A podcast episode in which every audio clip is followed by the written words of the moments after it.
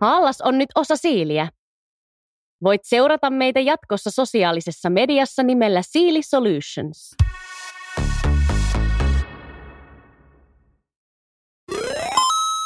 Kuuntelet Haalaksen parempaa bittiä podcastia. Mun nimi on Matti Linna. Tässä jaksossa meillä on vieraana komentajakapteeni EVP Jari Holopainen. Tervetuloa Jari, mahtavaa, että pääsit mukaan. Kiitos Matti, oli mukava tulla ja puhumaan tärkeistä asioista ja toivottavasti kuuntelijatkin tästä jotain saa. Sun ominta aluetta on johtamisjärjestelmät, digitalisaatio, käytettävyys ja oot ollut mukana esimerkiksi kehittämässä puolustusvoimien asevelvollisen asiointipalveluita tämmöiseen digitaaliseen ja sähköiseen muotoon. Niin mit, miksi on tärkeää, että tämmöisessä kehitystyössä, esimerkiksi julkishallinnon projektissa, niin on aina mukana visio? Ilman visioa niin meillä ei oikeastaan olemassa suuntaa.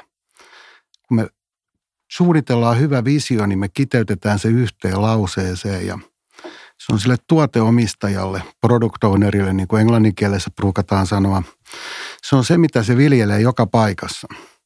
Koska jos me ollaan julkishallinnossa, niin täytyy aina muistaa myös se sisäinen myynti.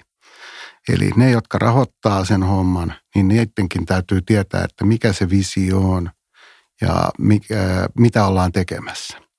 Eli se visio pitää pystyä kertomaan se suunta, sen päämäärä, mitä kohti lähdetään menemään. Eli sitä voisi ajatella vähän semmoisena niin kuin sitouttamismekanismina jopa, että saadaan näin. kaikki tekemään kyllä, sitä samaa juttua. Kyllä, ja se on ymmärrettävä. Se on yksinkertainen. Se on vähän niin kuin tämän jakson nimi parempaa pittiä, mutta pilkku voidaan heittää sinne väliin ja tehdä vähän pidempi lause. Että se on, mutta tiivistä se. Se ei ole mikään yhden sivun juttu. Se on, se on maksimissaan yksi lause, on hyvä visio. Kyllä. No miten sitten, no kun me puhutaan monesti aika niin kuin monimutkaisista ja kompleksisista ja haastavista ympäristöistä ja projekteista, mutta miten me voidaan sitten oikeasti tuottaa se visio, joka, joka sitten tiivistyy siihen yhteen lauseeseen?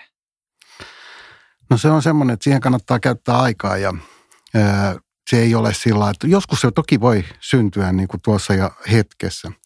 Luodaan parempia palveluita asevelvollisille puolustusvoimien henkilökunnalle. Muistaakseni tämä oli meidän visio silloin aikanaan, kun lähdettiin tekemään. Ja siinä oli huomioitu kaksi puolta. Eli se, kenelle käyttää palvelua. Ja sitten oli muistettu kumminkin myös se, että siellä toisellakin puolella on käyttäjiä. Ja se on tärkeää kaikissa, jos me puhutaan niin kuin digitalisaatiosta, niin, niin että me ajatellaan kaksisuuntaisesti näitä asioita, että on molemmilla puolilla. Ja, ja mikä tahansa, kun kiteytetään siihen visioon, se voi olla jotain ihan muutakin, mitä nyt tuossa mainitsin esimerkkinä, niin pysty, täytyy olla vaan se tiivis, tiivis juttu, että päästään sillä eteenpäin. Ja siitä visiosta sitten lähdetään luomaan toki näitä asioita huomattavasti tarkemmalla tasolla eteenpäin. Siitä päästäänkin helposti varmaan prosesseihin. Joo, eli tota, visio määrää sen suunnan, mutta sitten kun me mennään konkreettiselle tasolle, että miten me oikeasti päästään siihen suuntaan, niin sitten tullaan näihin prosessiasioihin, että miten me itse asiassa toimitaan, jotta me, jotta me päästään siihen tavoitteeseen. Mä näkisin näin, että ensin täytyy tunnistaa ne, mitä on nykyiset prosessit. Ihan missä tahansa toiminnassa, että miten tehdään tänään ja tässä ja nyt. Sitten lähdetään vähän purkamaan sitä, että mitäs jos tehtäisikin toisin. Ja noissa on hirveän tärkeää, että aika monessa kohtaa on monella mennyt pieleen siinä, että on lähdetty digitalisoimaan esimerkiksi semmoista paperista prosessia, että tehdään tämä näin puhtaasti, kun tämä on aina tehty. Ja siinä pitää olla vaan rohkea, että purkaa se semmoisiksi palasiksi ja katsoa, että miten se voidaan tehdä toisin, että siitä saadaan oikeasti hyötyä. Hyötyhän voi olla monenlaista ja se ei ole välttämättä aina rahallista – se voi olla parempaa palvelua, se voi olla myös paljon rahallista säästöä, mutta ne on ne prosessit vaan yksinkertaisesti purettava. Eli lähdetään nyt siitä, että vaikka käytännön esimerkkinä, että jos aikaisemmin on joku paperi pitänyt ää, täyttää sinne järkyttävän määrä tietoa kynällä taikka tietokoneella täyttää joku PDF-lomake, niin kuinka paljon me voidaan niin kuin hakea automaattisesti eri lähteistä niitä tietoja, että me saadaan ne sisään, jolloin jää vähemmän täytettävä ja päästään asioissa paljon helpommalla. Ja sitten täytyy niin miettiä kanssa se, että kun puhutaan prosesseista, niin mitä me tarvitaan? Onko oikeasti tärkeää, että me tiedetään kengän koko, vai onko tärkeämpää, että me tiedetään hatun koko, vai onko kummallakaan yhtään mitään merkitystä? Hatun koko voi olla joskus olla vaikka tärkeä juttu. Ja nyt jos me ajatellaan, että me mennään ja ostetaan lippalakki kaupasta, niin se on kyllä one size fits all. Siellä tuppaa lukemaan ja säädetään se sitten sopivan kokoiseksi sillä remmillä, mikä siellä takana on. Eli voi olla, että emme tehdä sillä hatunkolla enää yhtään mitään. Ja silloin tavallaan me ollaan jo sillä tiellä, että me ollaan muuttamassa sitä prosessia. Muutos on aina vaikeaa. Ja jos ajattelee vaikka just tätä niin hattuesimerkkiä, että just näin, että jos me ollaan niin aina kysytty vaikka tiettyjä tietoja, vaikka vuosikymmeniä, oli se nyt konteksti mikä hyvänsä, mutta tuota, ja on totuttu, totuttu siihen, että me tehdään nämä asiat just tällä tavalla, niin muutos voi olla pelottavaa. Miten me voitaisiin paremmin hanskata sitä muutosta ja tuoda sitä sen tärkeyttä kaikille osapuolille siinä, siinä prosessissa selville? No tästä taas astuu se tuoteomistaja kuviin, kuvaan mukaan ja mietitään, palataan vähän siihen visioon. Eli kun sulla oli se hyvä visio, niin sä myyt sitä koko ajan, sitä sisäistä myyntiä. Ja sillä sä rakennat sitä muutosta siellä sisällä organisaatiossa. Ja se on oikeasti, koska monet ihmiset, kun me puhutaan, me lähdetään muuttamaan, niin niille tulee pelkokerroin. Ja se pelkokerroin voi olla vaikka se, että mä menetän työni. Mä oon tehnyt tämän näin ja aina. Ja nyt kun toi tulee ja se häipyy, menee yksinkertaisesti, mitä mä sitten teen? Eihän se ole kyse siitä, että työn kuva voi muuttua. Ja silloin me tullaan oikeastaan se, että kun sun kysymys oli muutos, millä me hallitaan sitä muutosta, niin ehkä yksi sana voisi olla siihen avoimuus. Eli sun täytyy kertoa sitä, mitä sä teet ja selkeällä tavoitteilla, että mitä tästä tulee, mitä tästä tulee tapahtumaan, miten ehkä se työnkuva muuttuu ja näin. Ja siinä on tietysti kova työ. Ei se ole helppoa, koska muutosvastarinta on yksi meihin kaikkiin ihmisiin sisäänrakennettu ominaisuus. Me pelätään sitä, mitä tapahtuu. Ja avoimuus on mun lääke tuohon haasteeseen – ei, en näe sitä ongelmana, koska tota, useimmiten muutos on monta kertaa hyvästä, ei aina. Toki. Mutta tietysti me pyritään aina siihen, että kun me muutetaan asioita, niin muutetaan niitä parempaan suuntaan, mutta, eh, mutta, mutta tämäkin on toki hyvä pitää mielessä. Mutta joo, toi on kyllä niin kuin, jotenkin tota ei voi korostaa liikaa sitä avoimuuden ja ehkä semmoisen niin näkyväksi tekemisen tärkeyttä, että, että et, et tuodaan, tuodaan se niin kuin asia, mitä me ollaan tekemässä, ne tavoitteet, niin, niin kaikille osapuolille mahdollisimman selkeästi, selkeästi tiedoksi. Tässä kohtaa mun mielestä nimenomaan, jos sitten lähdetään vielä tuohon digitalisaation maailmaan niin kuin vertaamaan sitä, että mikä se hyvä keino voi olla, millä me pystytään sitä sen avoimuuden lisäksi sitten jollakin työkalulla tekemään, niin on se palvelumuotoilun keinot. Eli lähdetään tekemään palvelumuotoilulla hakemaan niitä asioita ja sen jälkeen niin tehdään pikkusia prototyyppejä, niin siitä tulee näkyvää. Kun ihmiset näkee jotakin, mikä näyttää, vaikka ei ole vielä oikeaa, on vaikka vain kuva, niin siitä tulee ymmärrettävämpää. No, no palataan tuohon tuoteomistajaan vielä, koska se on kuitenkin niin olennainen rooli tässä koko, koko oikeastaan kokonaisuudessa, mistä me nyt tässä keskustellaan. Tuota, et, et ehkä se tuoteomistajan rooli voisi tiivistää näin, että erityisesti tämmöisissä niin ketterissä kehitysmenetelmissä, niin se on se henkilö, joka just vastaa siitä kokonaisvisiosta, vastaa siitä, että ollaan tekemässä koko ajan oikeita asioita, ö, priorisoi tehtävät, kehityssuunnat, niin edespäin. Ö, minkälaisia ominaisuuksia sun mielestä hyvältä tuoteomistajalta vaaditaan? Pikkasen semmoista itsepäisyyttä. no ei, ei nyt ihan niinkään voida saada, mutta täytyy uskoa siihen, mitä tekee. Ja sitten pitää saada niin kuin ymmärtämään se organisaatio, missä tuoteomistaja työskentelee, että hei, että tämä on tuoteomistajan potti. Minä vastaan, minä teen. Koska jos sitä lähdetään sieltä sivulta tulemaan, niin se eheys siitä helposti menee rikki. Ja ketterissä kehitysmenetelmissä, niin kyllä niihin täytyy uskoa, kun niillä lähtee tekemään. Et jos sinne lähdetään sitten sotkee hirveästi jotain muuta, että hei teepäs projektisuunnitelma, vaikka Scrumissa jos puhutaan, niin että ei sinne kuulu projektisuunnitelmaa. Niin itse oli se kokemus siinä alussa, kun mä lähdin, että no missä sun projektisuunnitelma Mä sanoin, ei mulla ole. Se oli vaikea, kun ei tunnettu kehitysmenetelmiä ehkä kovinkaan. Me oltiin yksi ensimmäisiä julkishallinnossa, joka rupesi käyttää sitä ketterää kehitystä. Joo. Niin sen myyminen myös sitten siinä samalla. Mä luulen, että nykyisellään on aika paljon helpompaa puhua ketterästä kehityksestä, mitä se oli sanotaanko esimerkiksi viisi vuotta sitten. Nyt kun katselee tuolla jotain LinkedInia, niin product owneri on aika tunnettu juttu. Niitä haetaan, niitä halutaan tuonne kehittämään tuotteita ja sitä kautta varmasti ymmärretään jo huomattavasti paljon paremmin tänään, mitä joskus aikaisemmin oli. Ja annetaan sille product ownerille se tila toimia. Ja ymmärretään tosiaan, että se on ihan oma niin kuin, roolinsa. Se on, se on niin kuin täysiaikainen työ, että se ei ole vaan mitään se jotakin sellaista, jota voi hoitaa jonkun toisen duunin sivussa, vaan, vaan se vaatii just sitä niin kuin panosta ja antautumista ja, ja, ja, ja todella, todellakin myös sitä ihan kovaa duuniakin. Se on joo, ja ikävä kyllä, jos siitä yksi huono puoli täytyy sanoa, niin sehän on semmoinen, että se pyörii ympäri vuorokauden sun päässä. Silloin, kun sä menet oikein syvälle siihen, ja toisaalta se on se paras puoli. Parhaat ideani mä sain saunan lauteilla. Yksin istuessani siellä tai maatessani, niin mä rupesin kertaamaan asioita jo, jollain tavalla ja sitten syntyi se juttu tavallaan, joku juttu, että hei, tässä voisi olla se glue, millä mennään eteenpäin.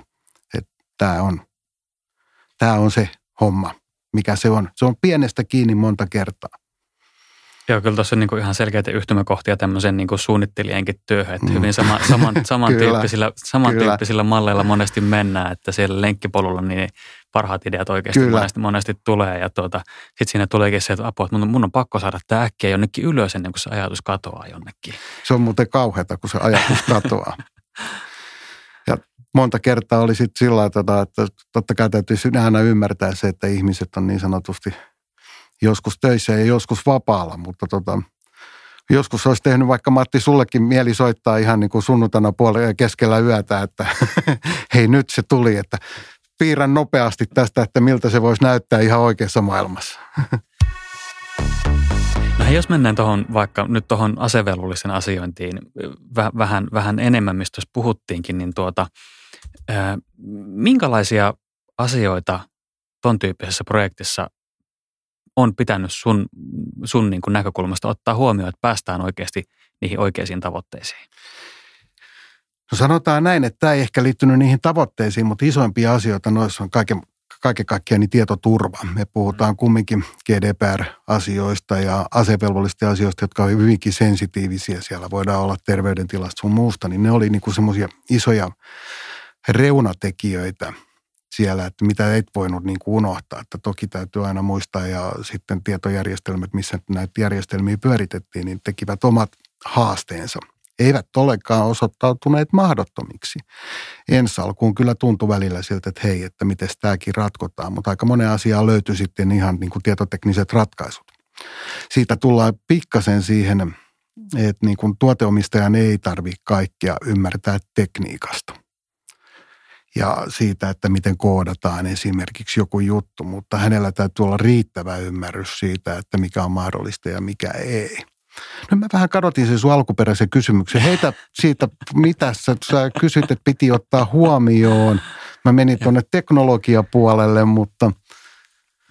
No siis teknologiakeskustelua me ei missään nimessä tietysti voida, voida niin ohittaa tässä kohtaa, että no esimerkiksi, niin kuin esimerkiksi avoimen lähdekoodin käyttäminen. Kyllä on, on niin kuin, no olisitko siitä kertonut vaikka Joo, tässä siis lisää? mähän olen avoimen lähdekoodin ö, suuri kannattaja ja minkä takia? Kun jos varsinkin pyöritään julkishallinnollisissa hommissa, niin tota, julkishallinnossa on semmoinen hyvä ja huono puoli samaan aikaan.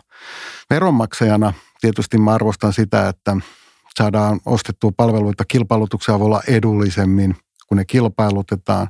Siitä seuraa toki aina omat haasteensa, mutta – silloin kun sä teet julkishallinnossa hankintoja, niin ne on aina ikään kuin lainausmerkeissä määräaikaisia. Niissä on joku sopimusaika ja sen jälkeen pitää jälleen kerran kilpailuttaa. Ja nyt jos ostetaan joku järjestelmä, mikä on eksaktisti kiveen hakattu ja se toimittaja vaikka omistaa sen järjestelmän ja sitten kilpailutetaan uudestaan, niin ollaankin hyvin äkkiä siinä tilanteessa, että lähdetään rakentamaan koko hommaa uudestaan. Ja, ja silloin taas kun mennään sillä, että mennään avoimella lähdekoodilla, niin kilpailutetaan se toimittaja, joka rakentaa sille olemassa olevan järjestelmän pohjalle.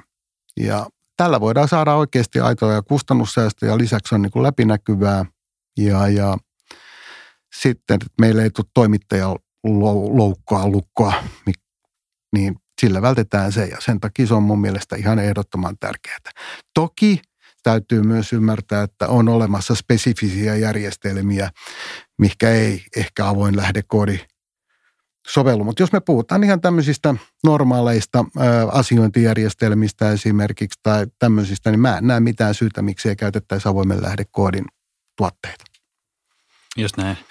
Joo, ja, ja, ja, ja sitten myös voisi ajatella näinkin, että, että kun me, kun me tehdään, tehdään niin kuin avoimen lähdekoodin teknologioilla asioita ja niihin liittyy sitten myös se ehkä semmoinen tietynlainen joustavuus myös justiinsa, että jos meillä on vaikka se joku tietty visio siellä taustalla, niin, niin, niin me pystytään silloin olettaen, että olettaen just, että ei tarvitse välttämättä käyttää jotakin tiettyä erikoisteknologiaa, niin, mutta tuota, me pystytään tällä tavalla myös paremmin toteuttamaan ja täyttämään se, se visio, mihin suuntaan ollaan menossa. Se on juurikin näin. Lisäksi, kun me lähdetään useimmiten tuommoisella tuotteella liikkeelle, niin me päästään nopeasti julkaisemaan. Jos me lähdetään nollasta rakentamaan jotain tiettyä järjestelmää, missä meillä on jotain avoimen lähdekoodin järjestelmää esimerkiksi pohjalla, niin se ottaa aikaa yllättävän pitkään. Ja mun kokemukseni mukaan, niin tulkoon nyt tässä vaiheessa jo sanotuksi, että ilman julkaisua sulla ei ole mitään. Eli hyvä tuoteomistaja julkaisee usein ja pyrkii saamaan sen tuotteen mahdollisimman nopeasti sen hankinnan jälkeen jo käyttöön, että siitä saadaan jonkinnäköistä käyttökokemusta ja näin. Tietenkään siinä ei saa hosua. Ensin pitää aina tehdä testit ja testata, että hommat toimii ja että ne on tietoturvallisia. Joo, mutta tää, tää, tässä tullaan nyt sitten tähän niin kuin ketteryysajatteluun, että mikä, mikä, missä, missä niin kuin just korostuu tämä, niin kuin sanoitkin, että meidän pitää pystyä julkaisemaan, jotta me voidaan sitten iteratiivisesti luoda ja parantaa, paran, voidaan luoda uutta, mutta parantaa sitä jo julkaistua, että saadaan just nyt kokemuksia Kyllä. sieltä. Me lähdettiin sillä aikoinaan liikkeelle, että me luotiin yksi palvelu. Ja ennen kuin se palvelu oli tehty, niin meillä oli tehty prototyypit. Klikkaitavat prototyypit, millä testattiin ja katsottiin, että onko tämä toimivaa vai ei. Ja ja siinä vaiheessa pyrittiin huomioimaan näitä saavutettavuusasioita, että mitkä on tänä päivänä äärimmäisen tärkeät, että verkkosivu voidaan lukea esimerkiksi ääneen tai muita menetelmiä käyttää, niin nämä jo huomioitiin siinä vaiheessa. Ja se on jännä, kun sitten kun lähdetään tekemään, niin mullakin oli väärä käsitys siitä. Mä ajattelin jo, että otetaan 30 testi-ihmistä tuolta noin tekemään ja näin. Loppujen lopuksi niin viisi ihmistä kun otetaan ja ne testaa sillä prototyypillä, niin me päästään jo eteenpäin. Ja siitä on sitten helppo siirtyä siihen, että me saadaan se ensimmäinen oikea julkaisu, ensimmäinen palvelu ulos ja silloin me tullaan siihen ehkä ketterän kehityksen tärkeimpään juttuun, eli me ruvetaan tuottamaan arvoa meidän omalle organisaatiolle ja meidän asiakkaille. Ja se on se kaiken A ja O tota ei voi korostaa tarpeeksi, että, että toi on just se niin kuin, sit, siinä, sitähän me yritetään niin kuin lähtökohtaisesti tuottaa, että jonkinlaista arvoa. Että et toki, toki vaan se on, joskus saattaa käydä niin, että matkan varrella se unohtuu, mutta esimerkiksi ketterät menetelmät tässä niin kyllä on yksi sellainen erinomainen mekanismi, jolla me kyllä. pidetään se koko ajan mukana siinä keskustelussa ja luupissa. Jos puhutaan vähän lisää tuosta asevelvollisen asioinnista, eli kysymys siinä oli siis siitä, että tuotettiin digitaalisessa muodossa, sähköisessä muodossa tämmöisiä aika pitkään paperilla pyörineitä prosesseja uudella tavalla, niin tuota, jos ajatellaan tuota muutosta siinä kontekstissa, niin onko sulla sieltä jotakin sellaisia kokemuksia tai esimerkkejä, missä se, olisi erityisesti, missä se erityisesti tuli esille? Joo, asevelvollisten asioinnissa, niin kun lähdettiin liikkeelle, niin luotiin yksi hakupalvelu ihan ensin. Jos en nyt väärin muista, niin laskuvarjojääkärit pääs ihan ensimmäisenä kehiin. Ja siitä vähän tarinana, niin käytiin moikkaamassa laskuvarjojääkäreiden valintaprosessiin osallistuvia henkilöitä ja kysyttiin, miten ne tekee ja minkälaiset hommat siellä niillä on. Ja todettiin, että aha, siellähän on pääsykokeet ja siellä mitataan paljon juttuja, vaikkapa Cooperin testiä ja taisi siellä olla etunojapunneruksia, vatsalihasliikkeitä, JNE, kaikki tällaisia fyysisiä testejä ja näin. Ja käytiin sitten katsomassa ihan paikan päällä, että miten ne hommat tekee. Todettiin, että nämä kirjataan paperille ja sen jälkeen paperilta ne syötetään johonkin Exceliin ja sitten sieltä Excelistä vähän suoratellaan ehkä jotain ja jne. Ja sitten ruvettiin miettimään, että mitäs jos tämä automatisoitaisiin. Että mitäs jos ne syötettäisikin vaikkapa tabletilla jo siellä ja syntyisi koko aikainen tilannekuva siitä, että missä mennään, että kuka on jatkossa ja kuka ei, ilman paperille syöttämistä ja laskemista. Ja tämähän niin kuin osoittautui niin kuin oikeaksi ajatukseksi ja siinä vaiheessa, kun minä ää, siirryin tähän EVP-statukseen, niin siellä tehtiin jo asioita, että missä pohdittiin sitä, että miten tekoäly voisi asioita osittain ratkaista ja ennustaa. Ja jos me ajatellaan sitä, että meillä on järkyttävä määrä dataa olemassa asevelvollisesta, alkaen siitä, kun vaikkapa nyt lukion koulutodistuksen arvosanat. Ja siihen kun liitetään fyysistä kuntoa ja ää, sitten ma- mahdolliset P-kokeiden, eli tämmöisten ää, lahjakkuutta, älykkyyttä mittaavien kokeiden tulokset. Ja nämä kun lähdetään yhdistämään, niin meille rupeisi syntyä ehkä siinä käsitys siitä, että kun meillä on tarpeeksi dataa, että millä arvoilla mihinkä tehtävään sitten niin kuin loppupeleissä suuntaudutaan tämä on niin kuin mun mielestä se kuvaa siitä, mistä me lähdettiin vähän keskustelussa Matti liikkeelle, eli prosesseja. Eli mentiin paikan päälle katsomaan sitä prosessia ja katsottiin ja ää, meillä oli sieltä käyttökokemussuunnittelijaa paikalla ja katsottiin näitä juttuja ja sitten purettiin niitä yhdessä ja sitten käytiin keskustelua. Ja siitä palataan siihen, kun kysyit muutosvastarinnasta. Niin miten nämä ihmiset siellä, kun sä meet paikalle, että joo me tultiin katsoa, että nyt me katsotaan, että miten tämä voidaan tehdä paremmin. Näin ei pidä tehdä. Älä mene koskaan ja aliarvioi sitä, mitä ihmiset tee, vaan myy se sinne, että me pyritään helpottaa sun työtä. Se, että miten niin lähestyt tällaisessa asiassa vaikka tuommoisessa niin käyttäjätutkimuskontekstissa ihmisiä, niin on kyllä huippu tärkeää, että koska kyllähän se, että, että jotta voi saada hyviä tuloksia sieltä ja hyviä, oikeasti aitoa tietoa, niin sun täytyy pystyä siinäkin tilanteessa sitten sitouttamaan ne ihmiset, ketä siellä oikeasti ollaan niin kuin vaikka haastattelemassa tai tarkkailemassa, niin siihen, siihen hommaan mukaan. Joo, ja siinäkin tulee se, että kun sinne mennään, niin pitää kertoa kanssa se visio.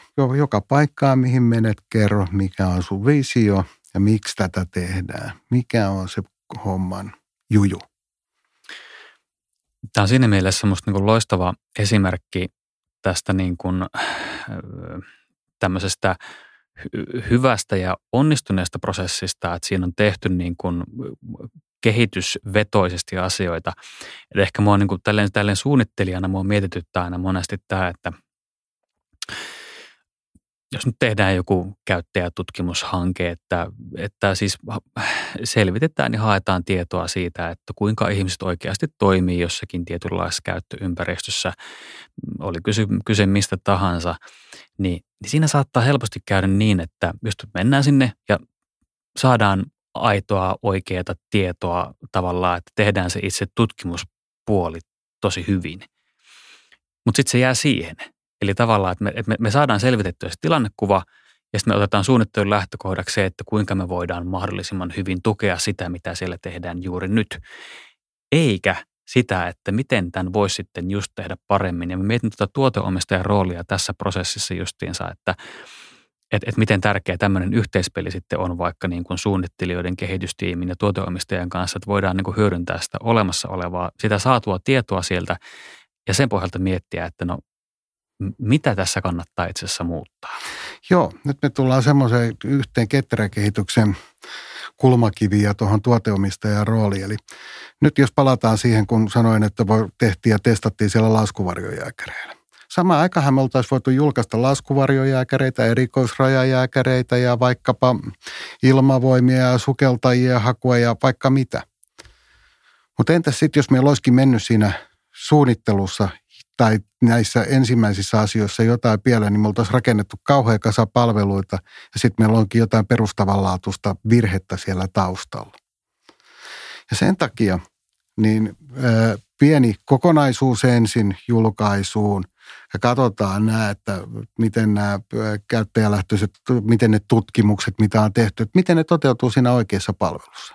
Ja oikeastaan vielä ennen mä korostaisin sitä, että ennen kuin lähdetään tekemään sitä, sitä varsinaista tuotetta, kun te olette tehneet toimittajana vaikka työnne ja näette, että miten se voisi tulla, kun on mietitty nämä jutut, niin sitten sen jälkeen tehdään se prototyyppi. Vaikka se tuntuisikin joskus tyhmälle tehdä se prototyyppi, niin se kannattaa silti aina.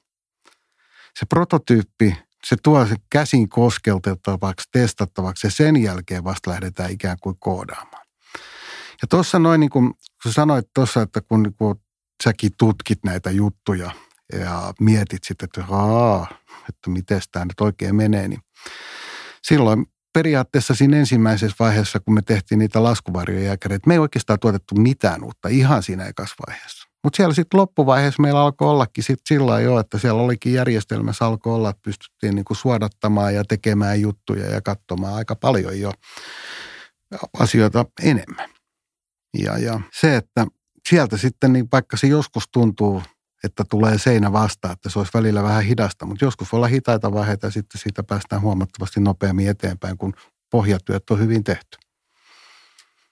Joo, ja tämä just tässä tullaan tähän niin kuin, no tuosta prototypoinnista, niin, niin tota, en voisi olla enempää samaa mieltä tästä ja toisaalta tilanne on siinä mielessä hyvä, että nykyisin meillä on kuitenkin olemassa jo aivan valtavan hyviä työkaluja sitä varten, me pystytään tuottamaan nopeasti niin kuin prototyyppejä, joita voi näistä myös jo testata ihmisten kanssa, että miten tämä homma toimii.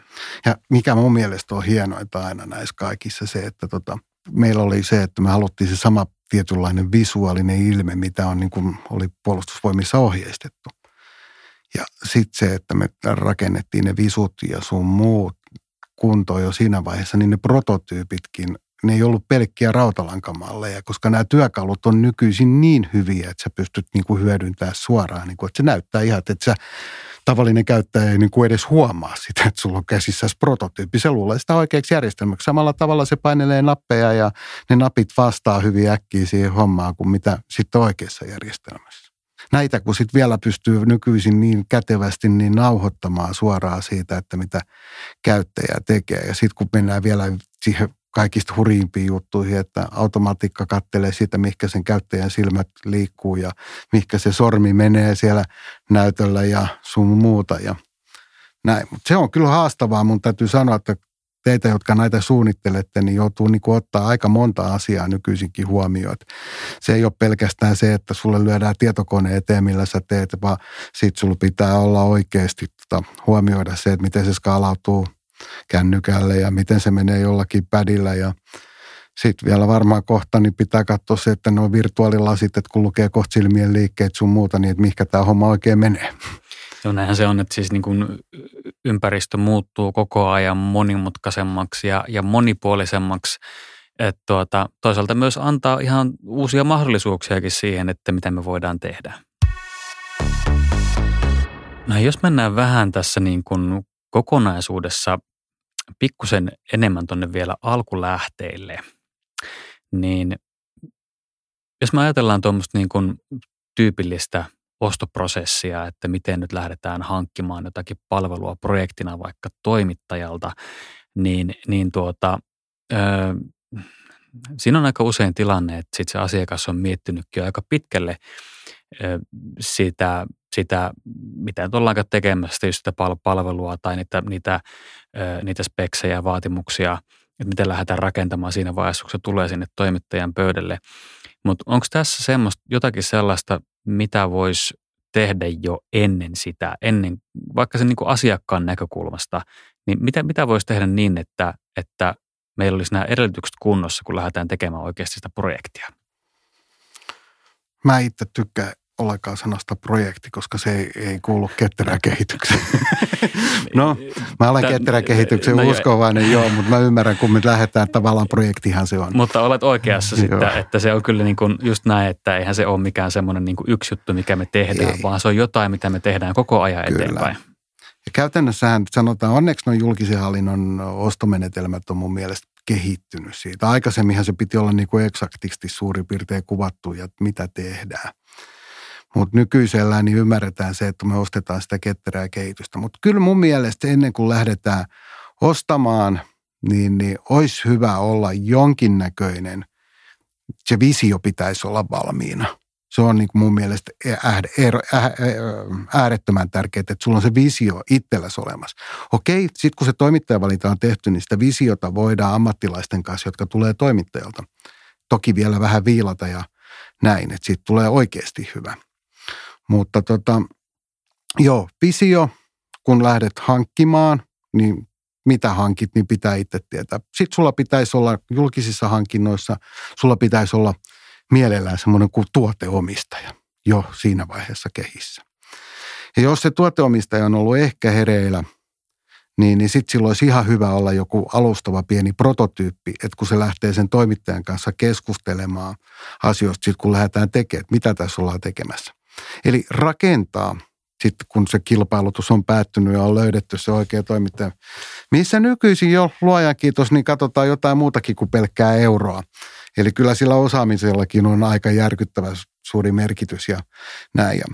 Sitten mä sanoisin vielä julkishallinnossa monta kertaa niin kuin noissa hankinnoissa, ihan edelleenkin seuraan erittäin tiivisti, mitä alalla tapahtuu, niin monta kertaa jonkun artikkelin luin just joku aika sitten, että missä oli se, että pannaan kauheat pisteet siihen, että kuinka paljon sulla on kokemusta. Otetaan vaikka joku käyttökokemus suunnittelu, me vaaditaan siltä, että sillä on 20 vuotta kokemusta, se saa parhaat pisteet siinä hankinnassa. Tästä välillä on, on aina julkista keskustelua just näistä käytännöistä, että tota, kannattaako meidän oikeasti toimia tällä tavalla. Joo, Just näin. Koska mä voisin ottaa ihan oikeasti joskus sen nuoren just koulusta tulleen, koska sillä voi olla oikeasti se aito refressi ajattelu kanssa. Eli pikkasen tulla ulos niistä siiloista on ehkä semmoinen juttu, että tota, kokenut voi olla leipääntynyt. Taas toistepäin, niin joskus se kokemus, niin se kyllä paistaa sitten, että kun otetaan sieltä se niin sanotusti öö, jo pikkasen maileja takana – oleva kaveri kaivetaan sieltä komerosta esiin ja kun se tulee ja sanoo, että ei se muuten näin ole, niin siinäkin on pointtinsa monta kertaa, että ei mene, mennä liian haihattelujuttuihinkaan. Sekin on ikävä kyllä, että joskus näkee, että se visio lähtee lentämään liian korkealle. Joo, mutta tämäkin on siis niin kuin, että, että kuitenkin, että tasapainoa tarvitaan suuntaan ja toiseen, että Kyllä. kokemusta, näkemystä – tarvitaan kovat tavoitteet, mutta tarvitaan toki myös Joo, sitten se, ne, ne keinot, joilla me päästään niihin tavoitteisiin. Ne tavoitteet ei tosiaan lähde ihan jonnekin. Joo. Mun mielestä sä sanoit oikein hyvin, balanssi on tässäkin jutussa se juttu. No sulla on kokemusta tämän julkishallinnon kehittämisen lisäksi myös yksityissektorilta. Olet ollut muun muassa tekemässä Taksi Helsingille kehitys, kehitysjuttuja, niin tuota, miten näiden niin kuin ympäristöjen osalta, niin miten, miten ne eroavat toisistaan sun kokemuksen mukaan? No molemmissa omissa mä istuin silloin aikoinaan Taksi Helsingin hallituksessa tuossa, kun lähdettiin tekemään. Ja, ja mä sain siellä myytyä semmoisen ajatuksen, että kun kuusia kuljettajia koulutetaan, niin ne kannattaa kouluttaa verkossa. Aikaisemmin, niin aikaisempi prosessi oli se, että ne istu seitsemän päivää luokassa kahdeksan tuntia päivässä – ja, ja opetteli asioita ja nuokku siellä ja jne. Ja mä esitin vision, että mitäs jos tehtäisiin asia toisin ja tehtäisiin hyvä, hyvälle verkko-oppimisalustalle tota, palvelut ja ää, se ei veiskään välttämättä sitä viikkoa ja se olisi ajasta ja paikasta riippumatonta se koulutus. Oli ongelma, että ei saada kuljettajia ja ongelma oli monta kertaa se, että jos vaikka haluaa niin kuin tämmöiseksi tuurariksi tuonne ratin taakse, niin istunut seitsemän päivää ja irti jostain muu, muualta. Ja nyt taas sitten, kun mennään tuonne verkkooppimisen puolelle, niin se on niin kuin ajasta ja paikasta riippumatonta. No lähdettiin siinä sitten tekemään hommaa. Mä en ollut siinä tuoteomistajana. Mä olin lähinnä tämmöisenä, voisiko sanoa nyt mentorina jeesaamassa kaveria, joka siitä otti sitten kopin tuolla taksi Helsingillä ja käytiin sitten eri toimittajien alustaratkaisut läpi. Se oli aika paljon helpompaa. Ei tarvinnut aina ajatella ihan viimeisen päälle sitä hintaa, vaan pystyttiin panemaan myös painoarvoa sille, että mitä sillä rahalla saadaan, eli sille laadulle ja nopeudelle ja tämän tämmöiselle niin kuin omat painoarvonsa. Ja, ja, ja helpompaa, kyllä, joo, ja tota, saadaan nopeammin tuloksia aikaiseksi. Tosin niin mun täytyy sanoa kyllä, että aina kun sanotaan, että julkishallinnon projektit kestää, niin muistaakseni kahdeksan vai yhdeksän kuukautta sopimuksesta, niin meillä oli julkaistu silloin ensimmäinen palvelu. Niin, että eihän se tosiaan niin kuin... Ei sen tarvitse olla hidasta siellä julkisellakaan puolella. Ei, kun me saadaan se oikea ketteryys Kyllä. mukaan siihen tekemiseen, niin me pystytään tuottamaan myös sille, siinä ympäristössä nopeita, Juu. hyviä ratkaisuja. Viidessä kuukaudessa me pystyttiin tekemään tämmöinen verkkokurssi näin. Ja tota, mä testasin, mä olin kyllä mukana, enhän koira karvoistaa mihinkään pääse, niin pakkohan se oli käydä tekemässä testauksia. Mä otin muun muassa niin vävypojan ja mä sanoin, että tuossa on kone, että teet kurssia. Panin sekuntikellon käyntiin ja katoin, että kauaksi siihen menee ja sitten mä teetätin kokea ja testasin sen oppimisenkin vielä ja kaikki tämmöiset näin. Ja tota, paljon on, ja niin kuin sanotaan, jos puhutaan koulutuksesta, mikä on mulle aika semmoinen tärkeä aihe itselleni, tykkään siitä kovasti ja tykkään verkkokoulutuksista ja tämmöisistä, niin miksei monessa palvelussa voisi olla mukana, niin on vaikka näitä hyviä työkaluja, kun sanoit, niin Taitaa olla mutta avoimen, en ole varma onko avoimen lähdekoodi, mutta ainakin hyvin edullinen, että H5P, tämmöinen video-ohjelma. Sitä tuli käytettyä aika paljon. Mä kävin itsekin kuvailemassa jopa videoita tuohon meidän Taksi Helsinki-hommaan. Ja aikaisemmin tarvittiin ajaa vaikka kat- käydä katsomassa, että missä on Kampin kaukoliikenneterminaali ja miten siellä mennään. Niin nyt se videoitti ja sinne tulee välikysymykset sitten H5P ja näin. Että siellä on paljon mahdollisuuksia. Tota, no hei, miten tiivistäsit sun kokemuksen mukaan ne, ne opit ja parhaat toimintatavat, joilla me pystytään tosiaan tuottamaan sitä arvoa sekä, sekä, niin kuin, sekä sille organisaatioille, joka tuottaa jotakin palvelua, mutta myös niille asiakkaille ja ihmisille, jotka sitten käyttää niitä palveluita, joita me ollaan tekemässä. No siinä tullaan siihen tuoteomistajan rooliin sillä, että sillä pitää olla se vahva usko siihen, mitä tekee. Sen pitää pystyä tekemään se oma asemansa sellaiseksi, että tota, silloin ne valtuudet viedä sitä tuotetta eteenpäin. Sitten pitäisi pystyä samaan aikaan myös tekemään sitä, murtamaan sitä muutosvastarintaa. Mutta siinä se haaste onkin monta kertaa, että kun sä lähdet murtamaan sitä muutosvastarintaa, niin sä saatat synnyttää lisää vastarintaa. Ja semmoinen kultaisen keskitien löytäminen siellä ja meneminen ja sieltä, mitä jo alussa sanoin, niin se avoimuus.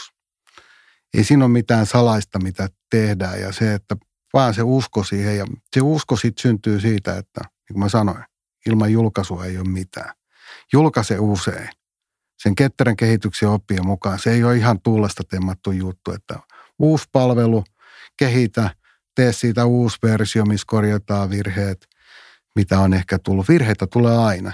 Sille ei voi mitään. Ei ole täydellisiä palveluita olemassa. Mä muistan tuosta yhtenä esimerkkinä, mennään vähän sivuun vielä, niin, niin me oltiin tekemässä yhtä testausta ja sitä tehtiin mobiililaitteella ja meillä oli siellä 20 varusmiestä. Se oli heille tuleva niin kuin palvelu ja me haettiin niin kuin sieltä oikeasti, että me saatiin raportit ulos, että mitä virheitä sieltä löytyy. Että me haettiin niin kuin bukeja ulos. Niin siellä oli sitten yksi insinööri mukana. Se oli haistanut, mitä tehdään. Sillä oli viisi vuotta käynyt vanha, vanha kännykkä mukana ja siinä oli spesifi selain. Ei muuten hommat toimi.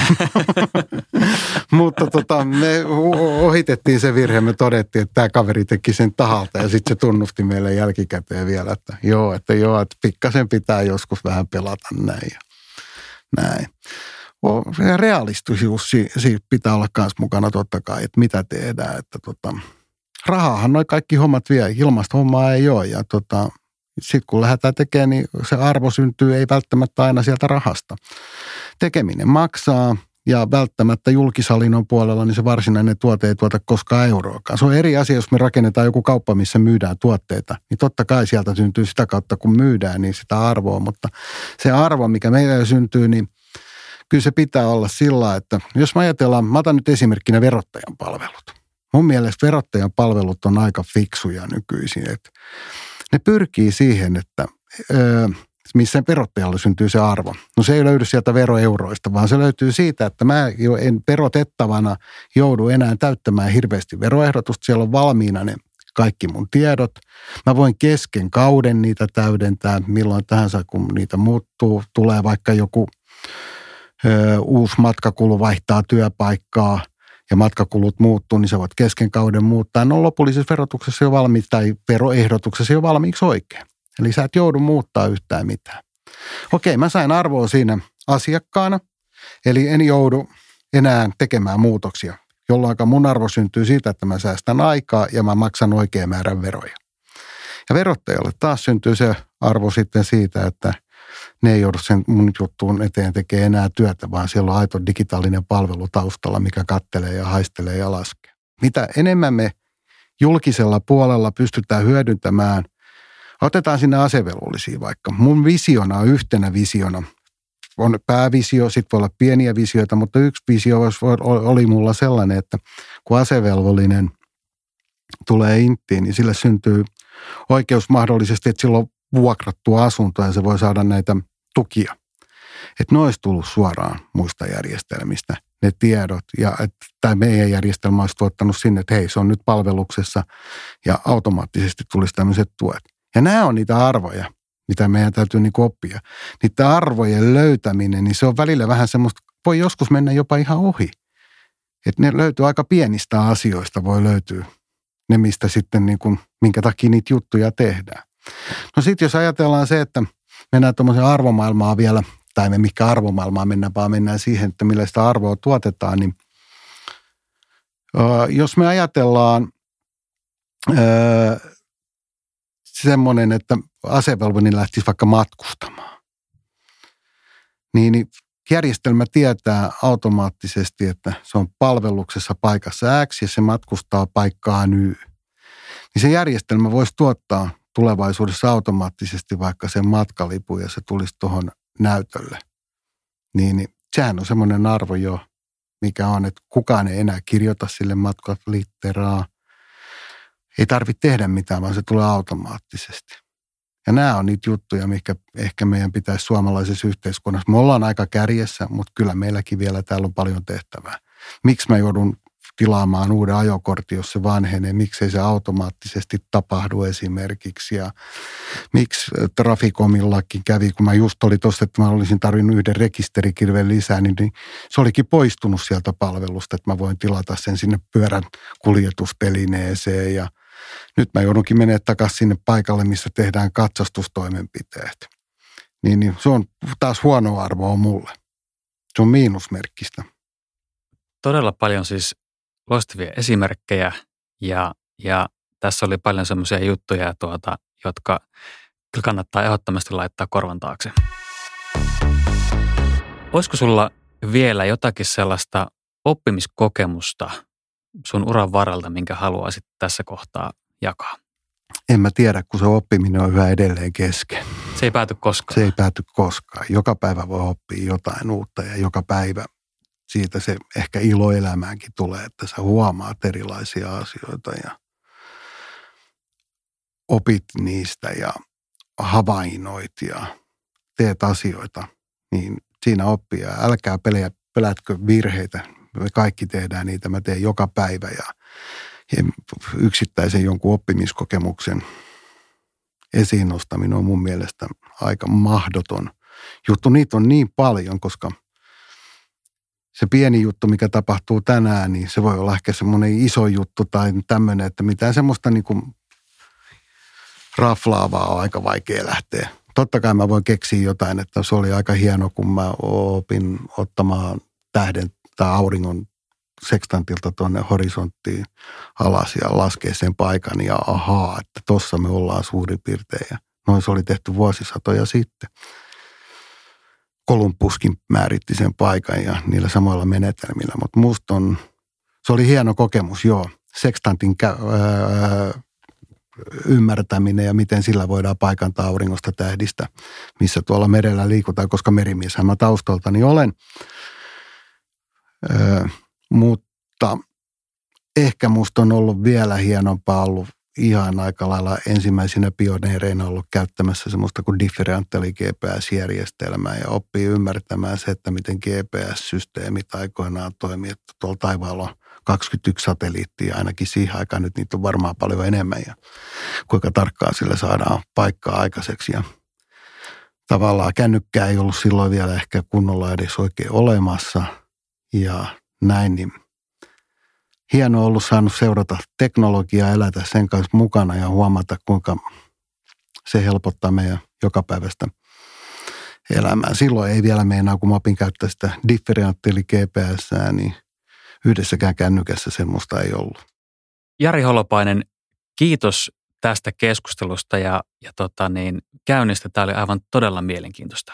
Kiitos Matti ja oli mukava tulla puhumaan näistä mulle tärkeistä asioista, käytettävyydestä ja palveluista, miten tehdään parempia digitaalisia palveluita, niin se on mun mielestä hienoa, että teette duunia sen eteen.